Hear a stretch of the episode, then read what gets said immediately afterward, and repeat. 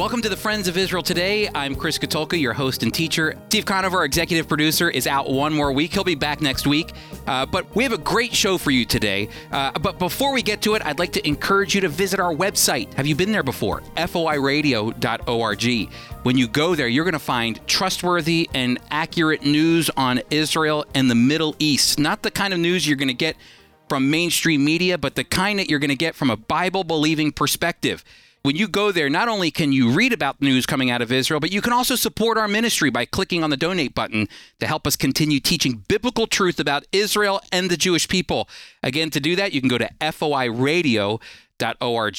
Now, like I said, we have a great show lined up. We have Tom Simcox, a church ministries representative with the Friends of Israel Gospel Ministry, who's going to be joining us in studio, and he's going to be talking about a recent unique trip that he took to Israel with other Friends of Israel representatives as he was over there. It's honestly a very fascinating trip. It's not your typical tour, so you're going to want to stick around to hear what Tom has to say about his recent visit to Israel. Also, we're going to be looking at one of his articles from Israel My Glory. Tom is a regular contributor to our magazine, Israel My Glory. But first in the news, plagiarizing just got harder thanks to Israeli startup company CopyLeaks.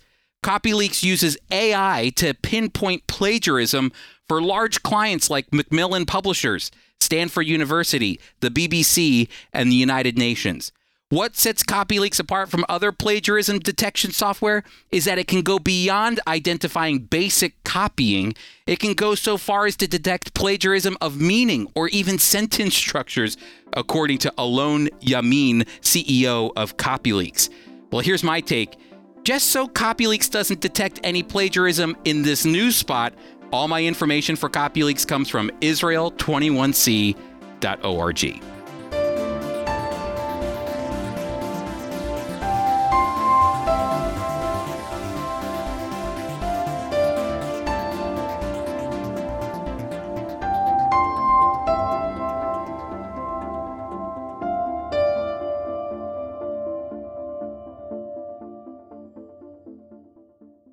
Well, Tom, it's great to have you in studio. Tom is our church ministries representative here in the New Jersey area, covering Pennsylvania, all throughout the Northeast. Actually, Tom, I'll just say you go everywhere, don't you? Basically, yeah. I try to stay within the 48 contiguous. I haven't gotten to Alaska and Hawaii yet, but... Hey, listen, if we have a listener in Hawaii who would like to have a church ministries representative in their church, Tom Simcox is your man, right, Tom? That's right. Lorna and I, we're on the next plane. We're on our way. Tom does a fantastic job for decades. I'll say decades. I won't label you too much, but we'll just say for decades, Tom has been serving with Friends of Israel. And maybe if you're listening right now, maybe you've had Tom in your church. Tom Simcox, he has been ministering with Friends of Israel and doing a fantastic job of connecting people, churches with the Friends of Israel Gospel Ministry and ministering to Jewish people in the New Jersey area. But Tom, it's fantastic that you could be with us for our FOI in Action episode. And, you know, the reason it's great that you're here is because you actually just got back from Israel on a very unique trip. This wasn't a tour, Tom. This was actually a completely different experience. Why don't you tell our listeners all about that? Well, thank you, Chris. It's an honor to be here. Yes, this trip was not like any trip I've ever taken to Israel. The Zionist Organization of America, ZOA, approached Friends of Israel about maybe having some people, pastors and some individuals from our organization that would come on this leadership mission trip to Israel. Whereas normally I've been to Israel on tours, this was not a tour. This was an opportunity to see really how Israel struggles to survive in this world today. We started out at the Knesset and we saw issues within the entire framework of the Knesset government that just dissolved just a couple days ago, how they were trying to hold this very unique coalition together. We talked about issues within the Supreme Court and how the Supreme Court functions. And then we were taken, for example, to Sderot, a place where almost every child suffers with PTSD because of missiles coming in. Yeah, that's there on the Gaza border. Yes, it is right on the Gaza border. In fact, about a mile and a half from Gaza City. Yeah. They took missiles and trying to take lemons and make lemonade. They made this beautiful sculpture of a menorah out of missiles that had been thrown at them. So it was a totally different kind of tour. Absolutely. But this was a tour, just, you know, like you were saying, a trip Friends of Israel does Up to Jerusalem tours. We take Christians over. We see biblical sites. This one was different because it was actually a joint trip. These were Jewish people and Christians together getting insights as to what's going on in Israel. How did that change the dynamic of the trip? Well, number one, when we were introduced the first night, it's really funny because they all sat kind of on their side because they all knew each other, and we sat together because we knew each other. And as we all introduced ourselves, there was one young lady who was over on the other side, and it was funny. We just connected. She walked over during the beginning of the meal, and she just wanted to talk a little bit. And I just knew there was something up. Well, as the week wore on, we came to learn that she really, despite being Jewish, was a Jewish believer in Messiah. Amazing. And she ended up confessing that right to the entire group that was there. You could have heard a pin drop. Yeah. I also met my first breakfast. I just love this account. This isn't even a story. This is really what happened.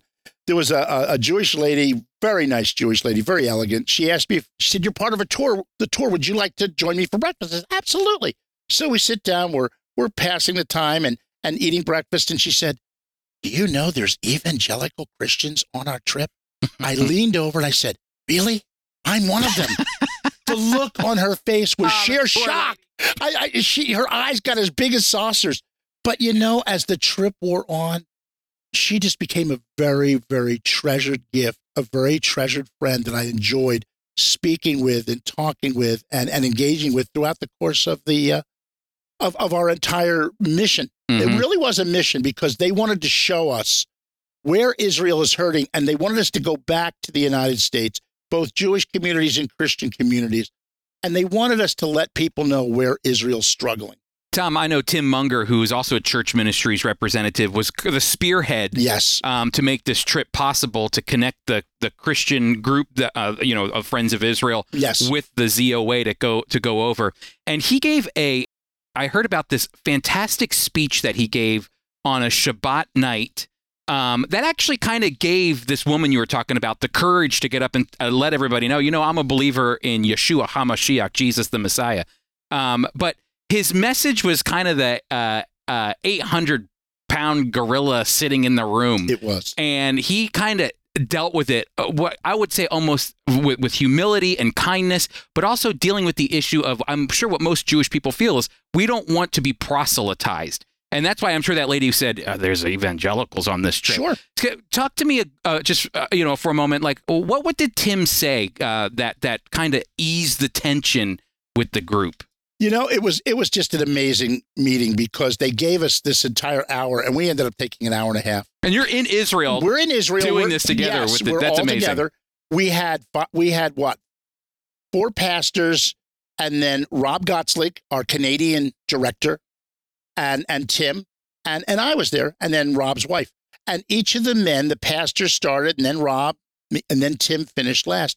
We're asked to share what the tour meant to us, how we came to be there, and anything else we wanted to share. Well, it was funny because as it wore on, you began to know, and you put it was the 800,000-pound gorilla that was in the room. It was sucking all the air out. It was because they were nervous. Mm-hmm. And Tim, which I don't blame them. No, I don't blame them. Yeah. No. And no one really talked about it. We all kind of talked around it. And then the Lord laid it on Tim's heart to speak, and he began to share. And it was funny because I could tell the moment the Lord took over. He hopped up out of the chair, and he was just in the zone. And he just shared with them, we don't proselytize, and we don't. We never do. We make Christ known. We answer questions. We are commanded to share our faith and our belief. But beyond that, we can't force anybody to do anything against their will. And it was like you could see everybody just physically relaxing because their idea, I'm sure our radio listeners understand, their idea of proselytizing is, we're forcing people to convert to Christianity or die. Yeah, exactly. That's their mindset. Because it goes back into church history. It does. Yeah. It does.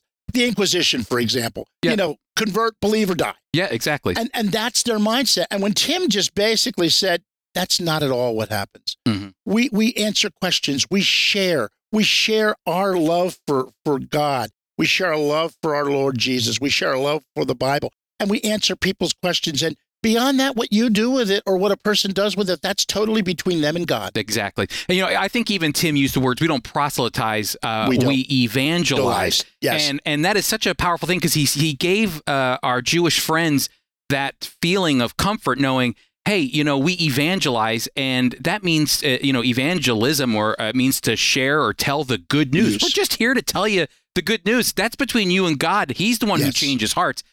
It's not my job. I'm just here to be a witness for the Messiah. And we are going to be here no matter what, supporting you to the very end. That's why we're here. That's why we're present, to let you know that no matter what you believe about evangelicals or what you believe about Jesus, the Bible commands us to love Israel and the Jewish people. That he does. And that came clear. And I don't know whether Tim mentioned this to you, and I hope he's okay with me sharing this with our listeners.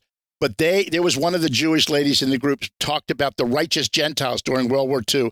She said, "You are our righteous Gentiles on our tour." And they gave us a standing ovation, which really touched our hearts, because the event turned from being really the elephants in the room to it just, and throughout the rest of the trip, all they would say is how much they enjoyed that evening with us. And we still, and that's the amazing thing about it all. We still were able to, we are unashamed of the gospel. We stick to the Jew first and also to the Greek, as it says in Romans chapter 1, 16 and 17. We shared our faith.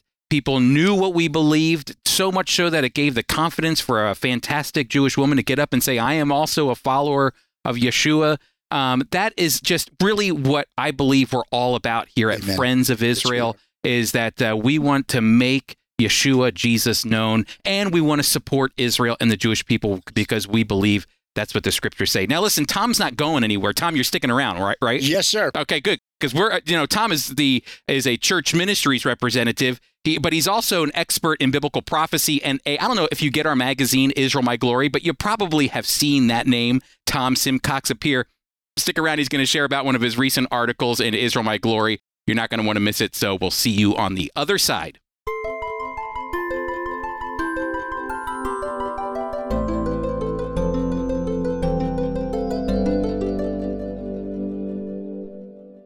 Since 1942, Israel My Glory magazine has been bringing the truth of God's word into homes of hundreds of thousands around the world. You know, we believe that understanding sound Bible doctrine, it doesn't require a scholarly education, and that the Bible can and should be taught to everyone. Each issue of Israel My Glory contains important news from Israel, exciting studies from the scriptures, vital information on anti-Semitism, timely and insightful articles on trends that impact Israel and the Christian world. Also, a favorite for everybody, Apples of Gold, archive stories from the life and ministry of Holocaust survivor Zvi Kalischer. Now, listen, we have a fantastic deal, because right now, if you go to FOIRadio.org, you can subscribe, if you've never done before, for a free 1-year subscription to either our print or digital subscriptions. Now, can I make a recommendation? Be sure to get the digital subscription to Israel My Glory. When you sign up for that, you get 1 year free of 40 plus years of Israel My Glory content right at your fingertips, on your computer, on your tablet, on your phone. You can take it with you wherever you wish. Again, go to foiradio.org to sign up and get your 1-year free subscription to Israel My Glory.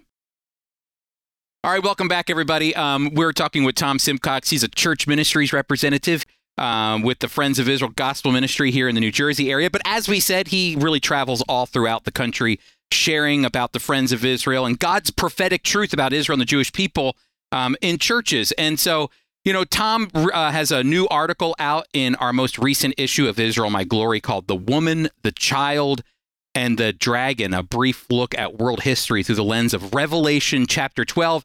And Tom, you did the article "Unsealing the Title Deed." And I'm fascinated by this because you call it the title deed, but what you're writing about is the scroll with the seven seals from the book of Revelation. So are you calling the scroll with the seven seals a title deed? And if so, what is that the title deed to? Excellent question. Yes, I believe, and many scholars believe, that scroll, and if you remember the chapter in Revelation 5, John is transported to heaven, and he sees in the right hand of him who's seated on the throne a scroll. And it's a unique scroll. It's written on the inside and on the outside. Scrolls are always written on the inside, but not the backside. And it's also— what's the point of a scroll if you're able to see the outside of it, right? That's true. Yeah. Plus, do you ever try to flip one of those puppies over and see the backside? That would not be easy. And it's also sealed with seven seals. So you have a very, very unique scroll that's sealed with seven seals into the right hand of God, right hand of power. And then there's this search made. Who is worthy? Who has the authority, the credentials to take the scroll out of his hands and to open it? To me, this is very significant because it says there's a search made in heaven above, the earth beneath. No one's found worthy. John begins to say, I wept much because no one was found worthy. He is then told, stop weeping, for the Lion of the tribe of Judah has prevailed. And he has the credentials, the authority to take the scroll and to loose the seals. And he looks, he says, I stopped weeping. I picture him drying his eyes. And he looks, but he doesn't see a human. He sees the lamb standing as though it were slain. And that lamb not only is, it's a strong lamb. He has seven horns. He's got seven eyes. He's a searching lamb. You know, this is a very unique occurrence. And clearly it's Jesus. Yes. He's the strong lamb. He's the searching lamb. He's the lamb that's worthy. Why the title deed? I believe this scroll contains all of human history from in the beginning God created all the way to the end of time.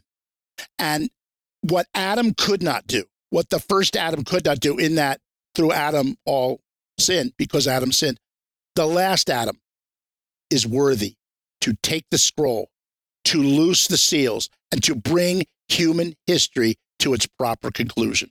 So I believe, in a sense, what he's taking of this scroll is all of human history, and he's the one that's loosing the seals. Remember, we're told at the end of Daniel, he was going to seal up vision and prophecy. That could be until the Lord came, and he's the one who's found worthy, till Jesus is found worthy to take the scroll, unloose the seals, and to bring human history to its conclusion. So in a sense, it's like the title deed to the planet Earth. It's the title deed to human history. Yeah, you actually use two Friends of Israel scholars, Dr. Reynolds Showers and David Levy. Correct. In your article, because you say that Rennie almost seems to indicate that it could be called the Scroll of Redemption. Correct. Which was what you're talking about, all of human history and the fact that now Jesus is the one who controls that deed. But then at the same time, David Levy seems to indicate that it's the deed to the earth. Correct. Because technically right now, Satan has control of this earth, according to Ephesians chapter 2. And so we're waiting for that time when finally all will be given. All is in Christ's hands now, but we're waiting for that moment when ultimately he will break those seals and take control, moving Satan off of the scene in global history, all of God's creation. Correct. And if you notice the pattern from the taking of the scroll, worthy is the lamb, they sing. Then he looses the seals, the first four of those four horsemen of the apocalypse. And then the remaining, that will bring to the conclusion the seal judgments, with the seventh seal then issuing the next round of judgments, which would be the trumpet judgments. That's right. And then the seventh trumpet unleashes the seventh bowl, or as the King James Version would call that, the vial judgments. Yes. Okay. So it's like, here's your, the people can't see, but it's like a file, and you get to the last one, you click it, and then you see the trumpet judgment, you click on the seventh trumpet, and then bam, you see the bowl or vial judgment. So it's like all contained in that seven sealed scroll. Oh, I see what you're saying. Okay. And then the redemption. Yes, Jesus is the Redeemer. He's worthy because he redeemed us. But it's also the conclusion of human history, because he's the one, whereas in Adam, all were lost. Adam failed. The second Adam, the last Adam, succeeds and can bring human history to its proper redemptive conclusion, both physically and spiritually. It really is significant that we're talking about this, because we just wrapped up a series on the Son of Man. Yes. And, you know, we studied Daniel 7, 13, and 14 on the radio program here. And you know, the Daniel 7, 13, and 14, the Son of Man is the one to whom all authority and power has been given. And I see a lot of similarities between Daniel 7 and John's concern that there's nobody to open the scroll. He's been waiting for that right person to open the scroll, the one that God chose to rule and reign. I'm curious your thoughts on that, kind of that link between the Son of Man, Daniel 7, and the one given authority opening the scrolls. Yeah, it's very significant because, number one, the Son of Man indicates there's a relationship between this one, he's God, but he's also related to man, the God-man. If you're going to bring human history to a conclusion, if you're going to redeem, you have to be one of us. Going even back to the kinsman redeemer idea that we see through the Old Testament, especially in the book of Ruth, you had to be a near kinsman to be able to redeem. So, Son of Man, God became man. He didn't sin. In fact, at the end of the the time on earth with Pilate, he's pronounced, I find no fault in him. Okay, so as Daniel points out, this one whose Son of Man is going to bring it to its conclusion, John is looking for him. He's weeping much because he knows this scroll is important. There's no way that that human history is coming to a conclusion if someone doesn't take the scroll and if they're not worthy. No one's found worthy. He's weeping because there's no way it's going to win. It's no way it's going to come to an end. Stop weeping. He's not called the Son of Man, but the Lion of the tribe of Judah. Yes. Who is that Son of Man? The King of Israel. That's right. The God became man and dwelt among us. Emmanuel, our Redeemer, is found worthy. So the parallel, I think, is very clear. And it's interesting. And it's interesting, too, because in Daniel 7, you have the kingdoms of the earth, the Gentile kingdoms, falling away, and God's everlasting kingdom rising up. And it's the one who's able to bring that everlasting kingdom is the Son of Man. And as we talked about in our previous series that we did on the Son of Man, is that was one of Jesus's favorite titles for himself, was the Son of Man. And here we see John weeping, looking around, who is capable of doing this? God sends his one and only Son, the Lamb, to the Lamb of God to take care of this issue. And not only is he going to provide salvation, but he's also going to be the one to whom, in Daniel 7, 13, and 14, God gives all dominion, power, glory to rule over every nation, tribe, and tongue. That's significant, which is the scroll. Right, and that's why he's proclaimed worthy in Revelation 5. You're worthy to take the scroll, to loose its seals. You are worthy because of everything he had done, and he came to do the will of his Father. Yes. He did it exactly. In fact, I see it, I may be out of line here, but I see God's seal of acceptance and approval of Jesus' ministry happening at the resurrection. Yeah. And so that's God's seal of approval. He was worthy because he allowed him to rise again from the dead. He had done everything, and now he's worthy, yes. And that's why he gets all the dominion and honor. And then, folks, we could take this back. I don't remember how long ago you discussed it, but in Daniel 2, that same picture is the rock not hewn with human hands that hits the times of the Gentiles and brings us to its conclusion. That's the Son of Man taking the authority, which I think can begin really with the scroll in Revelation. That is great, Tom. Well, listen, everybody, I hope that you had a great time listening to Tom and I rap about his article, his most recent article in Israel My Glory, which is called the Title Deed. And it all has to do with the scroll with the seven seals. Hey, listen, if you're interested in finding out about more about Tom Simcox and his ministry, you can go to FOI.org/Simcox, SIMCOX. Again, that's FOI.org/Simcox. You can learn more about Tom, his ministries, and even ways that you can give to help promote the work that he's doing, to share about Israel and the Jewish people, to connect with the Jewish communities here in a very busy area in New Jersey, the New York City area. So again, that's FOI.org/Simcox. Tom, thank you so much for being with us. My privilege, brother. Glad to be here. Always a privilege.